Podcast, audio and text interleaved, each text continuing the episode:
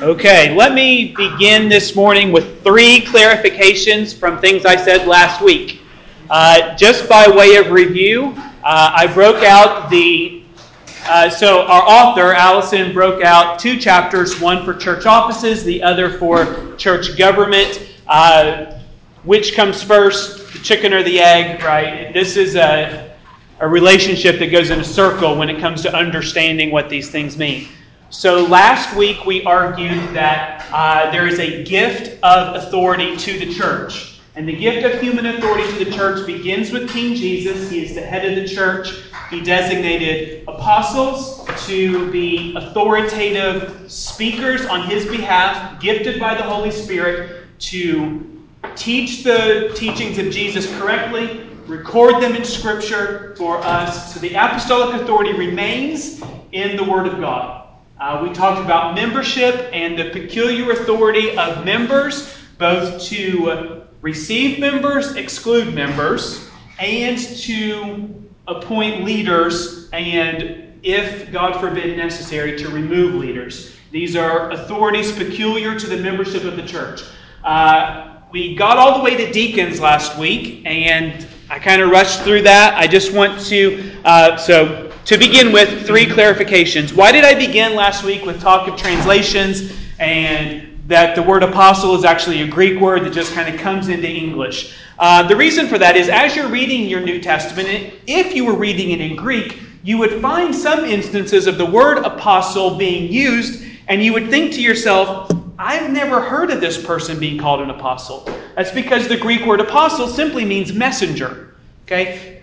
In the same way, deacon has the same Greek mean or has a Greek meaning, which is servant. So as you're reading your New Testament, especially if you're reading it in Greek, you would understand, you would find some people called deacon, and you would wonder to yourself, is this speaking of the capital D office of deacon in the church, or is this simply a Greek word for servant, someone who is particularly serving the church in a, in a certain matter? Uh, those are translation issues, and by and large, if you have an English copy of the Bible, uh, they have tried to do that for you. Just be aware that there is some work that has to be done to designate apostle and deacon Thankfully, though, elder is not such a designation. That was clarification number one. Uh, clarification number two why did I say last week that uh, Acts 6 doesn't necessarily have to be the, the beginning of the deacon ministry? Uh, I know, I don't know if that's controversial or not, but it's largely accepted that Acts 6 is the institution of the office of deacon in the church. Uh, what I would simply say to that is in Acts 6, at the beginning of the church, I don't think it is necessary that the apostles had yet worked out the full order of elder and deacon in church government. Okay, I don't think it's necessary in Acts 6 that we think, okay, the apostles knew then and there that there are elders and there are deacons, and this is the institution of deacons. Rather, uh, what we find is a principle of the apostles recognizing, as did Moses, that the need for leadership is so great that they are going to need support. Okay? So, as when Moses recognized that the task of leading the nation was too great, and so uh, elders were appointed to help support the ministry. So, also in Acts 6, we see the apostles uh, have a ministry that, it, that would be too great for them if there wasn't assistance. So, we see the congregation choosing, and then the apostles affirming or appointing. Uh, that's, that's another clarification of Acts 6 that I want to make. Uh, when, when we say that the membership of the church has authority to appoint its own leaders, that is not strictly independent of the existing leadership of the church. When we see the principle in Scripture, let's just take Acts 6 for example, that the apostles told the congregation to choose for themselves what we might just call deacons there, okay? So choose for yourselves deacons. The apostles didn't come back and say, well, you picked them, you live with them. No, the apostles affirmed their choice in the same way that we should not expect in the modern church for the congregation to be able to elect elders and say, hey, existing elders, we've elected, you got to live with them. Okay? Now, if that kind of dynamic was going on in a church, and your church has problems, But just from uh, a biblical principle perspective, the elders certainly exercise some right to say to the membership, uh, you know, you don't know everything you need to know about this man that and, and we do and because we have this certain uh, necessity of keeping confidence uh, we, we can't recognize this man as an elder that, that's perfectly legitimate i wanted to clarify that point uh, Third clarification from last week regards deacon authority. Okay, I did not mean to imply last week that when, when I said that the deacons are independent of the elders and they don't need the elders to oversee them, I did not mean that deacons, as members of the church, have no need for the elders to oversee their souls, to, uh, to, to do all the things that elders do for the deacons. I didn't mean to imply that. What I did mean to imply is that in the realm of various authorities, human authorities in the church, deacons possess a unique authority. They are, in a very real sense, spiritual leaders, and they should be recognized as such. Now, their spiritual leadership does not extend to the tasks that we'll see for elders, which is particularly ruling and teaching, okay? But in the realm of their own authority, they are recognized by the church and gifted by God to exercise that authority without what we might, in a modern day language, call micromanaging of the elders. Okay? This is neither profitable for the deacon nor the elder, okay? Because if the elder is responsible to micromanage everything that the deacon does, then the elder has not been freed up to do what he needs to do by designating things to the deacon, okay? So the deacon has designated authority over the particular ministry that that person is given, okay, to, uh, to exercise that authority. Any questions or any further clarifications I need to make? You start the recording. I did start the recording. All right. Any questions about last week, Ron?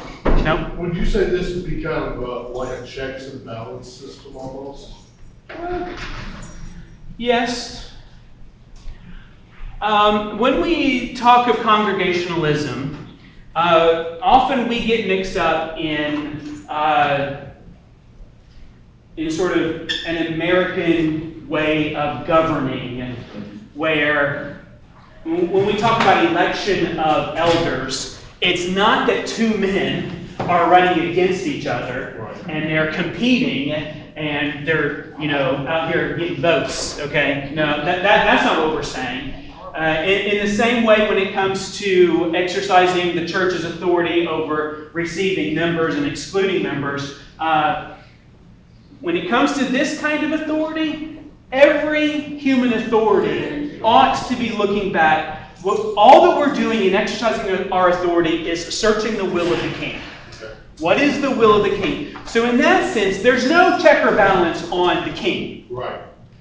His will is supreme. All of us in our various authorities are just searching for the will of the king. Choose, when we choose our elders wisely, then the checks and balance is the Word of God, the apostolic witness, and the membership does have authority to remove heretical elders. We don't have the authority to remove elders who, uh, well, we just don't like them. We, we just don't we just don't like that they did this or they said this or they didn't show up to that function or lots of things or they put red carpet in the sanctuary. so, yeah, checks and balances. That's that's. I would say no. Yeah, Larry. Yeah, I, I wasn't here for what you said last week, but, um, just, just, uh, I don't know if this is an answer to your question or not, Ron, but just basically understanding fundamentally that the, the office of elder is a ruling office, whereas the office of deacon is not. It's a serving office, and so it's not, a- it's not checks and balances in the sense that you know, we gotta make sure that the elders, um, have some, some kind of control over what they're doing, and we're going to, uh, keep them from going off, you know, off the, the charts and something. Um, it's not, it's not checks and balances in, in that sense, Um, it's more that the deacons are there to assist the elders as they, you know, rule and serve. And, and by ruling, it's, it's ruling, but it's a, they're a servant ruler too. Yeah. Even the elders are servant rulers. They're not, they're not dictatorial, you know, magistrates. But, um, but they are a ruling office. Right. In, in distinction from the de- the, the diaconate, which is a uh, serving office. Right. I appreciate that, Larry. Yeah. Uh, go ahead, I had to miss last week too, but um, did you talk at all about churches that have deacons ruling? Uh, so last week, I got as far as deacons in my outline, and I tried to rush through elders as quickly as possible and realized very quickly I need to come back. We're going to do elders in depth this morning and then just talk about the various organizations of the elders uh, that church, different churches have organized, how they've organized their eldership. Some churches put the deacons over the elders. Yes, they're, they're, that, that is completely unbiblical. Deacons are not overseers over the elders. And think yeah, that's that's also a great point. But all of these negations, uh, everything we say that deacons are not, let us hold them in high regard because they are, in a sense, spiritual leaders among us. They are men qualified and godly and desirous of the will of the king to be brought into the church. Okay? So if the elder assigns a deacon a role, we also ought to let the deacon exercise that authority that has been given to him with, uh, with gladness. Okay? All right. So, what we really do need to do is dig deep in what the scripture says about elders. Okay? So, we'll get to the top part of the board, which I know no one can read, but I'll read it for you. Uh, you may not even be able to read the three quarter bottom of the board, but hopefully we can get through this today. Okay, uh, so first off, let's go to 2 Timothy chapter 3.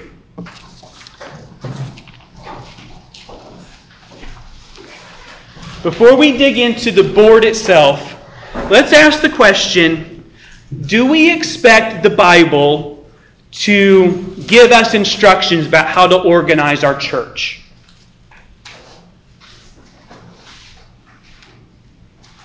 In, I'm sorry, 2 Timothy. Did I say 2 Timothy? Okay, I did. Good. 2 Timothy chapter 3, verses 14 through 17.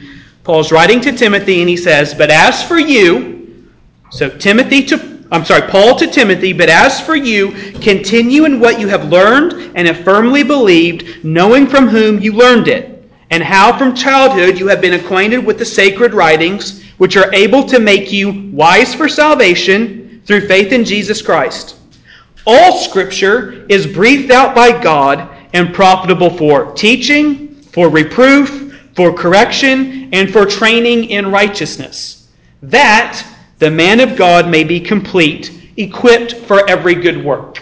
What is, who, who is the man of God? Now, in a sense, I know that every man in the church ought to aspire to godliness. I understand that. But the phrase man of God in the scripture has a particular reference to leaders. Okay? So when Paul is speaking to Timothy, he tells him flat out the scripture is able to make you all of these things, man of God, to equip you to teach and to lead. Okay? So let's not fall into the misconception that the Bible doesn't speak to the organization of church government.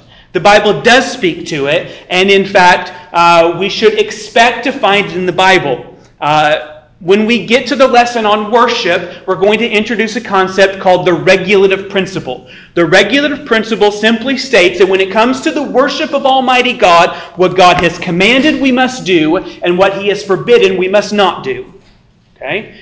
So, we are bound by the scriptures in our worship, but the regulative principle also extends to the organization of the government of the church.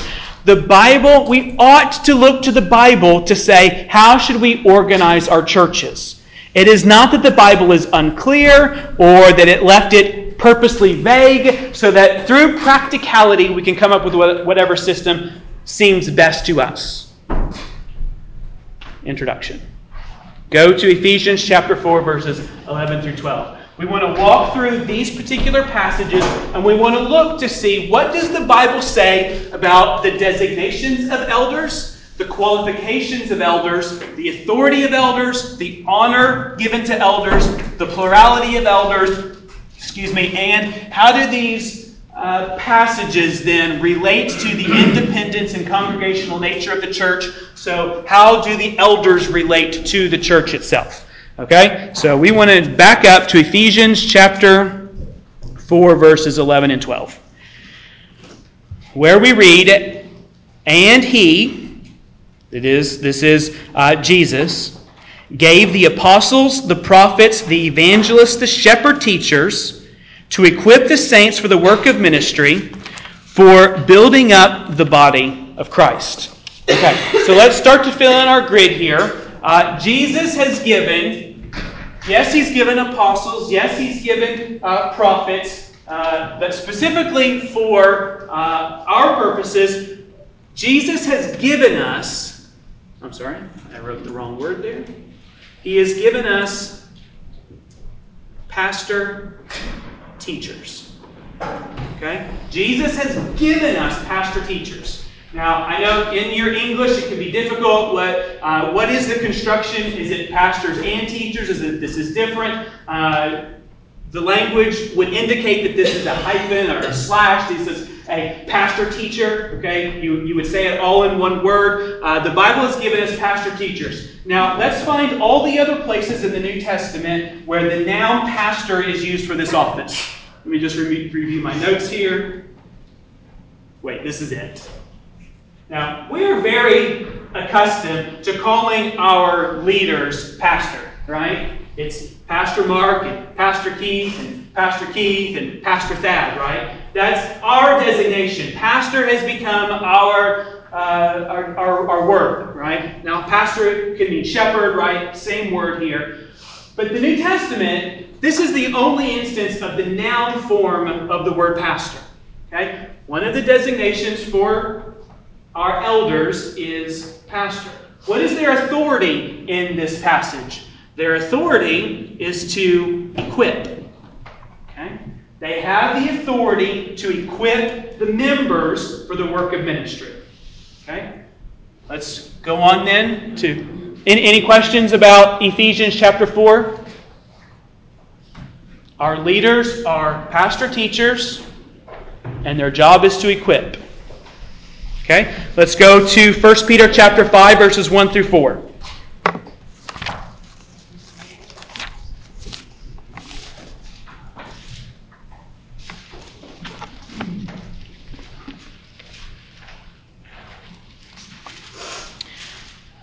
So I exhort the elders among you as a fellow elder and a witness of the sufferings of Christ as well as a partaker in the glory that is going to be revealed, shepherd the flock of God that is among you, exercising oversight, not under compulsion, but willingly, as God would have you, not for shameful gain, but eagerly, not domineering over those in your charge, but being examples to the flock.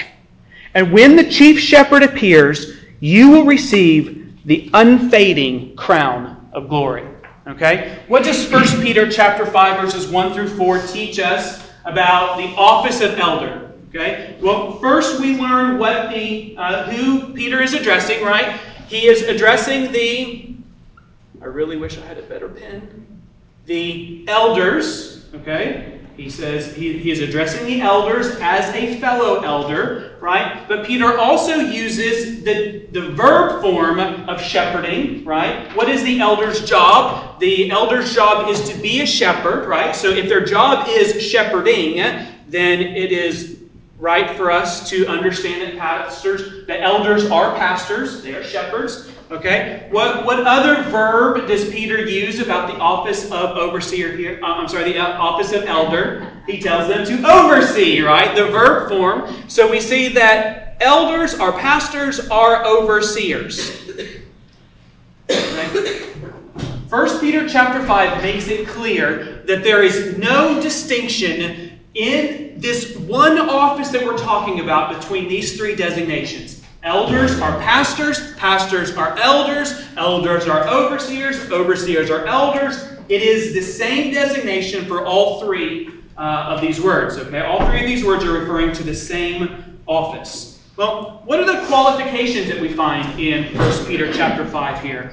Uh, we find that pastors, one of their qualifications is that they are willing, okay? Not under compulsion. Here we go. Let's try green. They are, nope.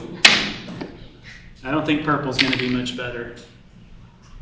They are willing. One of the qualifications is that elders must be willing. They can't be compelled in a in a compulsory sense. No, I don't want to do this. I don't want to lead the church. Well, okay, then you're not qualified to lead the church. Okay. Also, uh, eagerly, they must be eager to exercise this office well not because they think, oh, there's money in this, right? Shameful gain is, I'd love to be a pastor. I hear pastors make bank. That's not true. That's not true. Pastors don't make bank. Some, some do. Okay, uh, some charlatans, yeah, some charlatans feed on the flock, and that and that and that is shameful. And they're not really pastors; they're not elders. Okay, uh, what is the authority of the pastor that we see here in 1 Peter chapter 5? Now, this is important. It's important to know that each of these designations for elder also translates into what their authority consists of, right? If the pastor is an elder, then the pastor is a leader. Ooh, look at that. Can you see that? if the pastor is an elder, then his authority is to lead. If the pastor is uh, a pastor, then his authority is to care for, to, uh, to keep watch over your souls, as we'll see in another passage here. And if the uh, pastor's role, if one of their designations is overseer, then their authority is to rule. Okay? So this is the authority that we see in 1 Peter chapter 5 here. What is the honor that will be given to pastors in 1 Peter chapter 5. What's the ultimate honor that you see in this passage here? Crown. Exactly. The crown of glory. Now, pastoring a church is not like a bed of roses. It's like the most cushy job you can have. No. Uh, pastoring a church means that you're dealing with sinful people. Here I am, right? They have to deal with us sinful people, and there's different opinions and uh, ruling and teaching and leading all of us well. The Bible is right to call us sheep, just wandering everywhere, right? We just wander everywhere, and they have to corral us and herd us and get us uh, back into position. But there is an honor to the office of elder. Jesus himself will give them the unfading crown of glory. All right, let's also see that Peter is. Uh, insistent that there's a plurality of elders in every church. If we read the passage again, we see that there are elders, right, to all the churches. Uh, back up to uh, chapter 1, verse 1. 1 Peter chapter 1, verse 1. Peter, an apostle of Jesus Christ, to those who are elect exiles of the dispersion in Pontus, Galatia, Cappadocia, Asia, and Bithynia, according to the foreknowledge of God the Father. Okay? All these cities. Uh, Peter intended his book to be read cyclically. He intended the book to go out to many churches, and far from thinking that what he might find in all these churches would be various kinds of church governments Far from thinking that, Peter writes to all these various cities where these churches have been planted, and he expects to find elders, plural, in all of these churches, which uh, teaches us about independence. Um, so, the various cities, and it teaches us about congregationalism in the sense that uh, each congregation had their own uh, set of elders. Okay? Peter expects when he writes this, his readers aren't going to go, What do you mean, elders? We have a pastor. No, it's not what Peter expects. He expects when he writes to these people, they're going to say, Yeah, the elders, we got those. Okay? 1 Peter chapter 5, verses 1 through 4, uh, with a quick reference to chapter 1, verse 1. Any questions about 1 Peter chapter 5? Let's move on to Acts chapter 20, verses 17 and 28.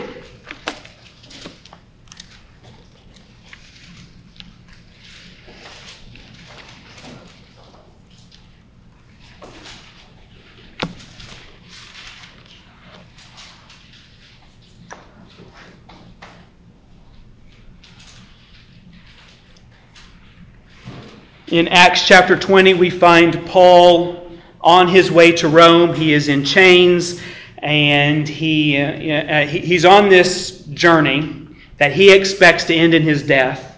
And so in verse 17, he, you know, he's, he's traveling through, and when he gets to Ephesus, uh, well, when he gets to Miletus, I should say, in verse 17, now from Miletus, Paul sent to Ephesus and called the elders of the church to come to him. And when they came, he said to them, okay, uh, what, what do we learn in verse 17 here? We learn that there are elders. S. Yep, there's a D in there too. There are elders, plural S, in the church of Ephesus not churches of Ephesus. We don't find that in the book of Acts. We're finding multiple congregations in every city. Uh, we're finding a Christian community designated as a church, one unified church per city. There are elders in that church, not elders in those churches. Okay, we see that there are a plurality of elders there. Now, uh, turn in the same chapter to verse 28. Paul is addressing them, and he tells them to pay careful attention to yourselves and to the flock. Let's just make another designation here. Yourselves, all right, I'm just going to abbreviate, to the flock. There's no S. Don't pay attention to yourselves and to the flocks that you're over. He's addressing one body of elders.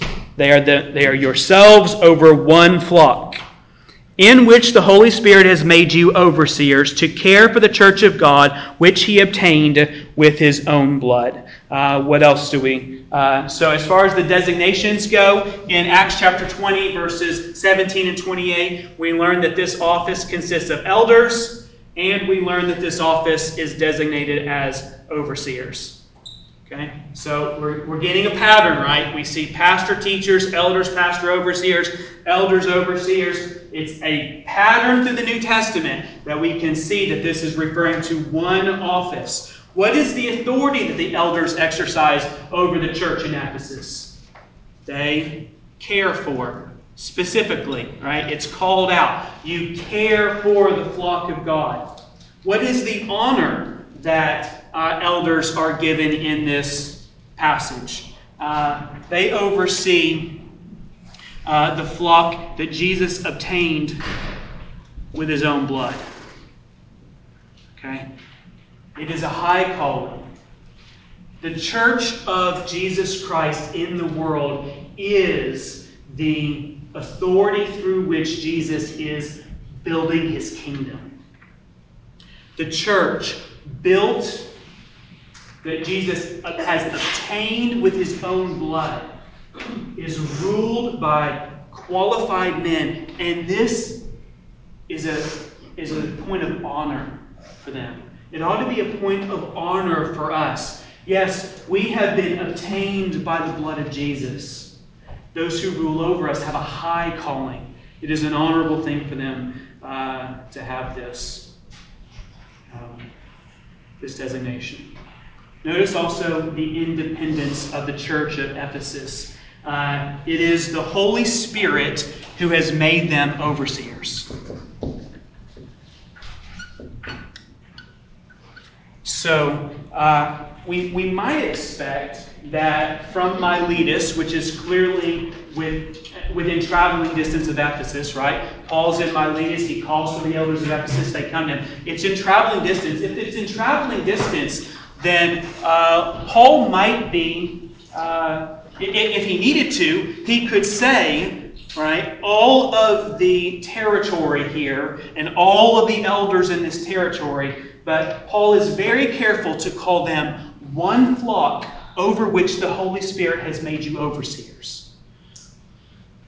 A quick word about what we mean by independence. Independence does not mean that uh, every church is like the Wild West. Like it's just whatever we think goes, right? Whatever comes into our minds, we're independent and we get to do uh, ministry the way we want to do, and we get to uh, organize ourselves the way we want to organize ourselves. That, that's really not what uh, independence means. Rather, what we mean by independence is there's no higher ecclesiastical authority over the church that we, that we can call upon to uh, to resolve disputes or to uh, settle questions of doctrine. Uh, what we mean by independence of the church is that every church has its own authority to receive its own members and to elect its own uh, officers. And those officers who have been elected are equipped themselves to teach us doctrine and to rule us well. And what we uh, don't see in the New Testament is a form of, or any, any higher human ecclesiastical authority that is called upon to, uh, to prosecute matters of a single local church. Okay? We don't see that.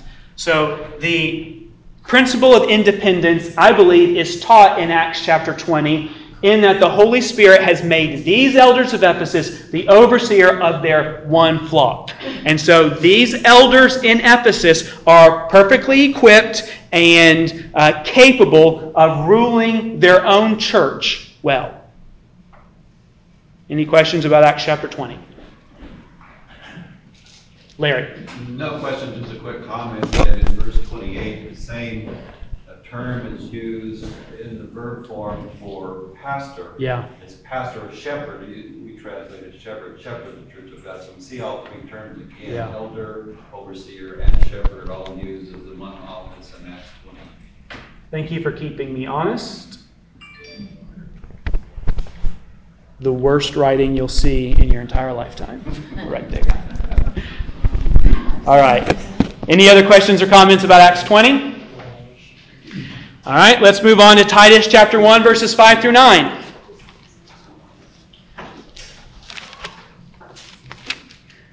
You might say, isn't it, isn't it sufficient? I think we have all of the boxes filled in now. We have, we have at least one proof text for all of these. Well, if we were to take uh, the regulative principle seriously, that we approach the Bible believing that it has something to say about church government, uh, then let's just see what else it has to say. We may not get through all of these, and if we don't, then that's fine. Uh, but let's just see what the Bible has to say about our elders and how we govern the church. Uh, Titus chapter 1, verses 5 through 9. This is why I left you in Crete, Titus, so that you might put what remained into order and appoint elders in every town as I directed you. If anyone is above reproach, the husband of one wife, and his children are believers, and not open to the charge of debauchery or insubordination, for an overseer as God's steward must be above reproach. He must not be arrogant or quick tempered, or a drunkard or violent or greedy for gain, but hospitable, a lover of good, self controlled, upright, holy, and disciplined. He must hold firm to the trustworthy word as taught so that he may be able to give instruction in sound doctrine and also to rebuke those who contradict it. 1 Timothy, 2 Timothy, and Titus are often referred to as the pastoral epistles. Okay, it is uh, they are letters that Paul wrote to his apostolic assistants, instructing them how to pastorally order a church and what the qualifications for the uh, eldership model ought to be in those churches. So here in first in, in Titus chapter one verses five through nine, uh, we learn that Paul is talking to Titus about elders. Okay, so there we have the designation again. Uh, Paul is talking about the elders. Uh, and, and here we start to really see the qualifications for elders take shape. Now, we could also go to 1 Timothy chapter 3, where uh, many of the same qualifications are uh, expounded. Not the exact same list, which is to say that uh, there are uh, principles about the qualifications for elders. Certainly, an elder must uh, fulfill all the qualifications explicitly stated, but the principles here are principles of um, ruling well, well, let's just say ruling well in their current sphere. Right? Ruling well in their current sphere. But Which is why Paul gives instructions on matters of uh, his family life. Why, why does a pastor have qualifications for uh, how his family is structured and, and whether he has ruled well in his family? If he hasn't been able to rule his family well, then what gives us confidence that he'll be able to rule the church well? Uh, but we also see uh, principles of qualifications for elders that have to do with character, his integrity, uh, his godliness. Uh, all of these uh, conforming his life to uh, the life of Jesus himself, and all of these uh, characters of godliness. Right? So, in these family matters and in these character matters, we see that there are qualifications for uh, elders, pastors, overseers, right? And just as we looked at last week, there are qualifications for, uh, that the qualifications for deacons might give us some insight into uh, what a deacon's role might be in the church. So also we see that the qualifications for elders help us to see what an elder's authority is in the church too. Now, now we have several that are just specifically stated, right? Uh, one of the elder's authority is to steward. Okay, so a steward is one who has been given uh, an underling responsibility under the main authority. Okay, the main authority being King Jesus, and under the main authority, there are elders who are given the responsibility to steward. Uh, specifically, steward usually has to do with financial obligations.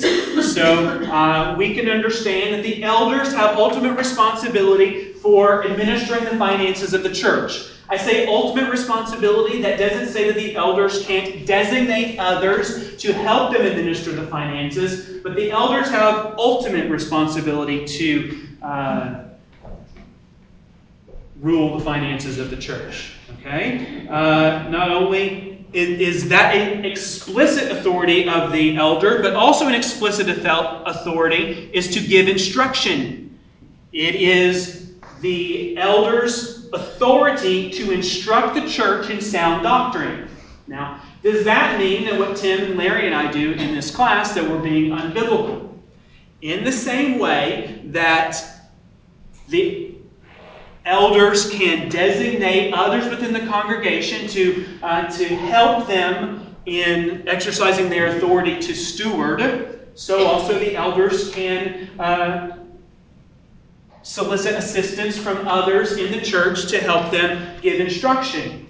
Okay? Uh, but anybody who gives instruction in the church is ultimately under the authority of the elders because it is the elders' authority to give instruction. It is their role and responsibility. And so, if I come up here and I say a bunch of wrong things, it is Pastor Key's responsibility to stand up, sit me down, and continue the lesson. Okay? His responsibility. I am not responsible for anything.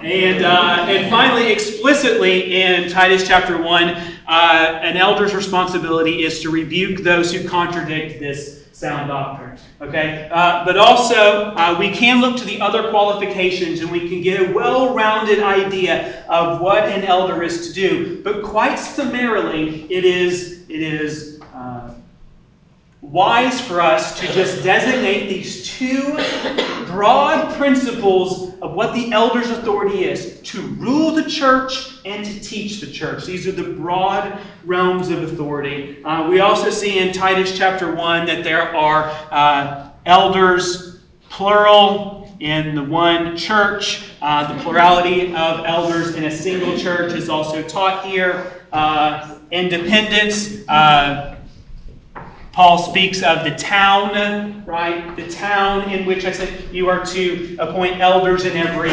town, which is not to say that Paul is looking for uh, Timothy to create a hierarchical structure, right? In all the towns that I send you, yeah, get elders in those churches, but also get bishops over them, right? No, the independence of the church is taught here also because Titus is instructed to appoint elders in every town, and uh, and even the ideas of order and appointing point us to a congregational model of church government in that uh, we should not expect Paul to have other ideas of how the ordering and appointing is to go than the other apostles that we read about in the book of Acts, which where we found the apostles telling the congregation to choose from among yourselves, and then the apostles agreeing with that decision, verifying that decision.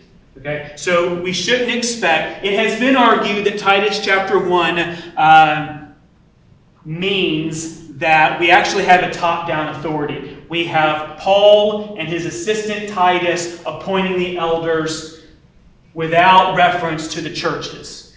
Um, you have to read that into the text, but since we have other witness of the scripture of how this appointing goes, which is that the congregation chooses and the leadership uh, verifies, uh, we should assume that Paul is following the same uh, order.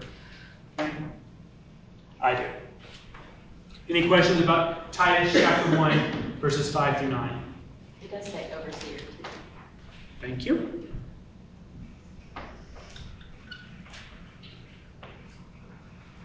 Any other comments, corrections? 1 Timothy chapter 5. You just got to back up a few pages, really. 1 Timothy chapter 5, verses 17 through 22. Let the elders who rule well be considered worthy of double honor, especially those who labor in preaching and teaching. For the scripture says, You shall not muzzle an ox when it treads out the grain, and the laborer deserves his wages. Do not admit a charge against an elder except on the evidence of two or three witnesses. As for those who persist in sin, rebuke them in the presence of all, so that the rest may stand in fear. In the presence of God and of Christ Jesus and of the elect angels, I charge you to keep these rules without prejudging, doing nothing from partiality. Do not be hasty in the laying on of hands, nor take part in the sins of others. Keep yourself pure. Okay, uh, here we have the classic text for summarizing the, uh, the authority of elders, which is to rule and to teach. Classic text is to rule and to teach. Now, there are, it, has been argued that what this passage is actually teaching is that there are two different classes of elders. There are ruling elders and there are teaching elders. And ruling elders are more lay in their capacity. They, they're, they're elders, but they don't have the primary responsibility of teaching. Now, is that the point that Paul is trying to draw here? Is he setting up a two class system of elders? We have ruling elders and teaching elders.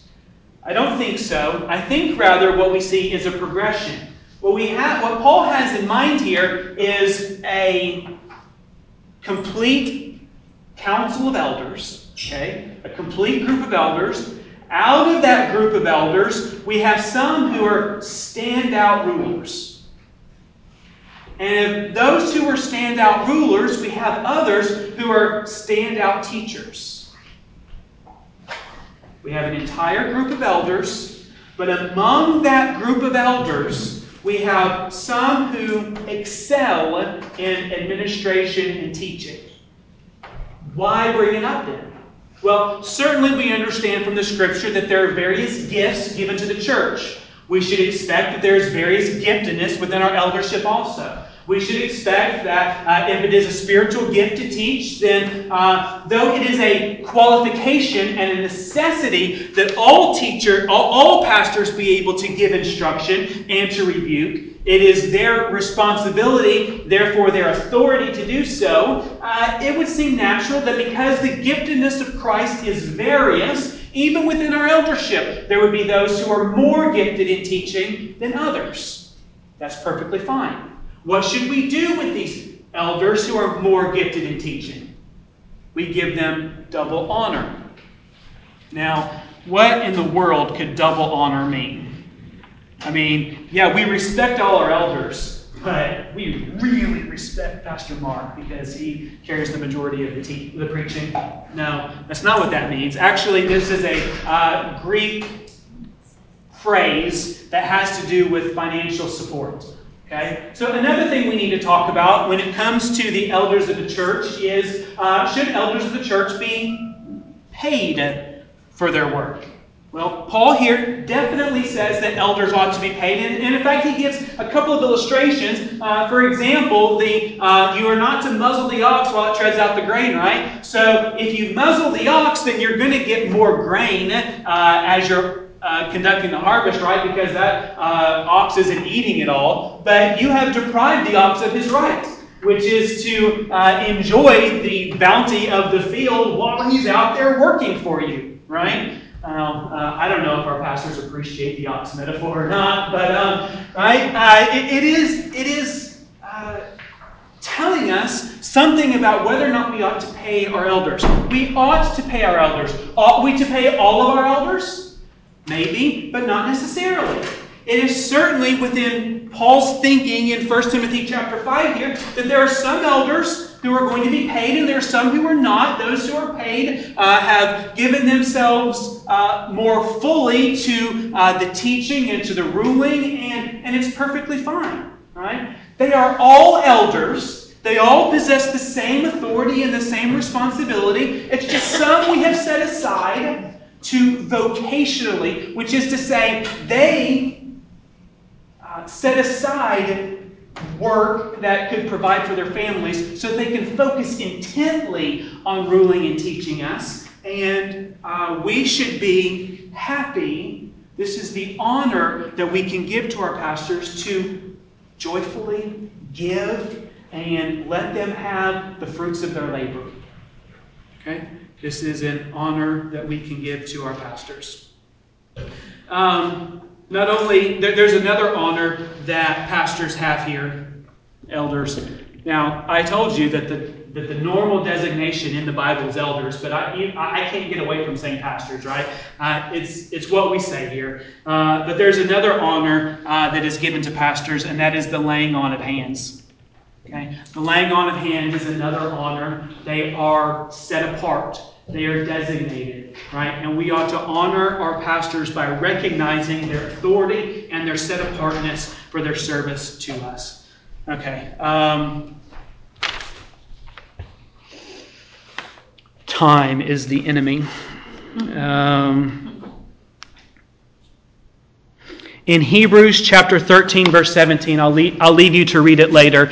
Uh, in Hebrews chapter 13, verse 17, we read that there are uh, leaders, and these leaders keep watch over our souls, which is their authority to do, to keep watch over our souls, and we ought to obey and submit to them. This is the honor we owe to them, to obey and to submit to them, and to make it their joy to do so. Hebrews 13, 17 tells us that if we obey and submit to our leaders as they keep watch over our souls, then we are giving them honor by giving them joy. Uh, 1 Thessalonians chapter 5, verses 12 through 13 uh, teaches us that those who labor uh, among us, uh, they are to admonish us, they are to administrate over us. Time is getting away. Uh, I'll, I'll, leave the rest. Uh, okay, so what have we seen? Just in a overview of several scriptures, specifically um, the pastoral epistles, we, we adhere to the idea that the Bible has not left us wondering how to order our churches, but rather we would expect the Bible to teach us how to order our churches. So, what have we learned here? Well, there are a few different models that have been given through church history as to how to order our churches. Uh, the most dominant is a hierarchical ordering where there is a bishop at the top, and under the bishop, uh, he rules the priests, and the priests rule the members. And uh, they're taking the word elder, presbyteros in Greek, and they're translating it priest, which is, there's no other way to say it. It's a bad translation. It, presbyteros does not mean priest. There is a Greek word that means priest. It's not presbyteros but uh, they have persisted in the idea. Now, the most common form of this government that we know of is the Roman Catholic Church, where, where even this hierarchy has more hierarchies on top of it, where there are uh, cardinals and uh, arch whatevers, and then finally the Pope, right? Where we have this massive hierarchy, but it is top down. And they would argue that as the apostles exercised top down authority over the church, so also the current leadership structure of the church ought to uh, exercise a top down hierarchy. The Pope chooses the archbishops or cardinals or whatever, and those men choose the cardinals, and those, uh, I'm sorry, that choose the bishops, and those bishops choose the priests, and those priests are assigned to congregations. Now, there are other uh, Anglican sort of versions of this where they don't go all the way to a pope, uh, but it's more regional in its hierarchical structure. And if you were to study those in depth, you would find that even some of the Anglican tradition churches, they would have within their membership uh, a group set aside to help uh, the priest rule well. So, in a sense, they would claim some congregationalism, which is to say there's a representative of the congregation who help the priest understand how to administer his responsibility. That, that's one uh, model. There's another model, which is more of a bottom up, but we would call this the Presbyterian model. In the Presbyterian model, there are the uh, various congregations that I've designated with members, right? They're, they're the various groups of members. Out of the members, there is elders selected. From those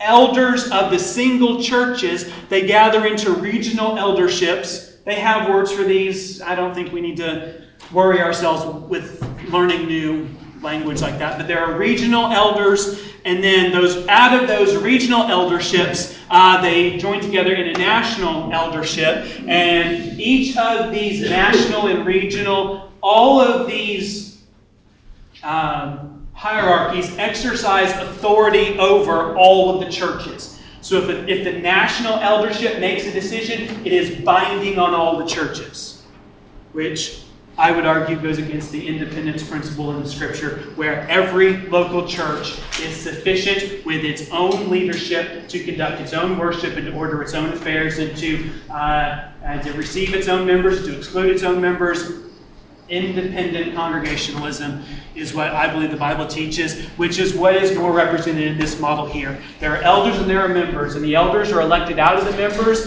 and the elders are ruling over the members, and there is a relationship there where uh, the elders are raised up from the membership, the elders rule over the congregation. If the elders should, uh, God forbid, uh, go against the Word of God, then the members have recourse to correct the situation. Okay? Uh, this is the model, independent, congregational, plurality of elder ruled churches that I believe the Bible teaches. Now, how do we. Um, how do we approach those with different models? Well, uh, in 1 Timothy chapter 2. I taught through 1 Timothy to the middle school boys. And in 1 Timothy chapter 2, uh, in verses 8, starting in verse 8, actually, uh, just starting in verse 11, uh, let a woman learn quietly with all submissiveness. I do not permit a woman to teach or exercise authority over a man, rather, she is to remain quiet. Now, if you read that in a class of middle school boys, what do you say to them? This is what I said to them. I said to them, It is not your responsibility at this time in your life to look to your mom or your sisters or any other woman and decide whether she's obeying this passage. It is your responsibility at this time to decide if you are going to be the kind of man who a woman can joyfully submit to and Obey this passage for herself because you're the kind of man who will step, in, step up into leadership and rule and guide and uh, be the husband you ought to be. How does that relate to these church models? Um, unless someone from the Episcopalian church down on, is it Ford? Is like your best friend and you're sitting down and you're having a conversation about polity, your time would probably be better spent talking with your friend from the Episcopalian church on gospel matters. Are you trusting Christ? Are you repenting of your sins? Um, there may be a time and a place for you to have conversations with other congregations in the, in the Owensboro area about these different polity matters. Rather, though, we understand this so that a few weeks ago we talked about the purity of the local church. As you strive for the purity of Heritage Baptist Church, we study these things and we try to understand these things so that we can order ourselves properly. So that we can associate with churches who have ordered themselves properly. So we can cooperate in ministry with other uh, churches who are seeking purity in these matters. Okay? It's not that we can't associate or coordinate with churches who are less pure in these matters, but really, let's always keep those three fingers pointed back at ourselves, right? Are we seeking the purity necessary for Heritage Baptist Church and what the Bible would teach? And as occasion arises, maybe you help a brother or sister in the community understand the greater purity that they could have in their church polity if they were to follow the scriptures. So be generous. Be generous with those who take the title bishop. It is the way overseer was translated, and I don't specifically mean the hierarchy here. I mean, if you encounter a brother in a African American church and they, instead of using the word pastor, they use the word bishop, first strive to understand what those brothers and sisters mean by their designations before you just kind of jump in and say, ah, you don't have elders or anything of the like, okay? Graciousness is what we should be marked by. We got to go. Praise the Lord. Let's go worship Him.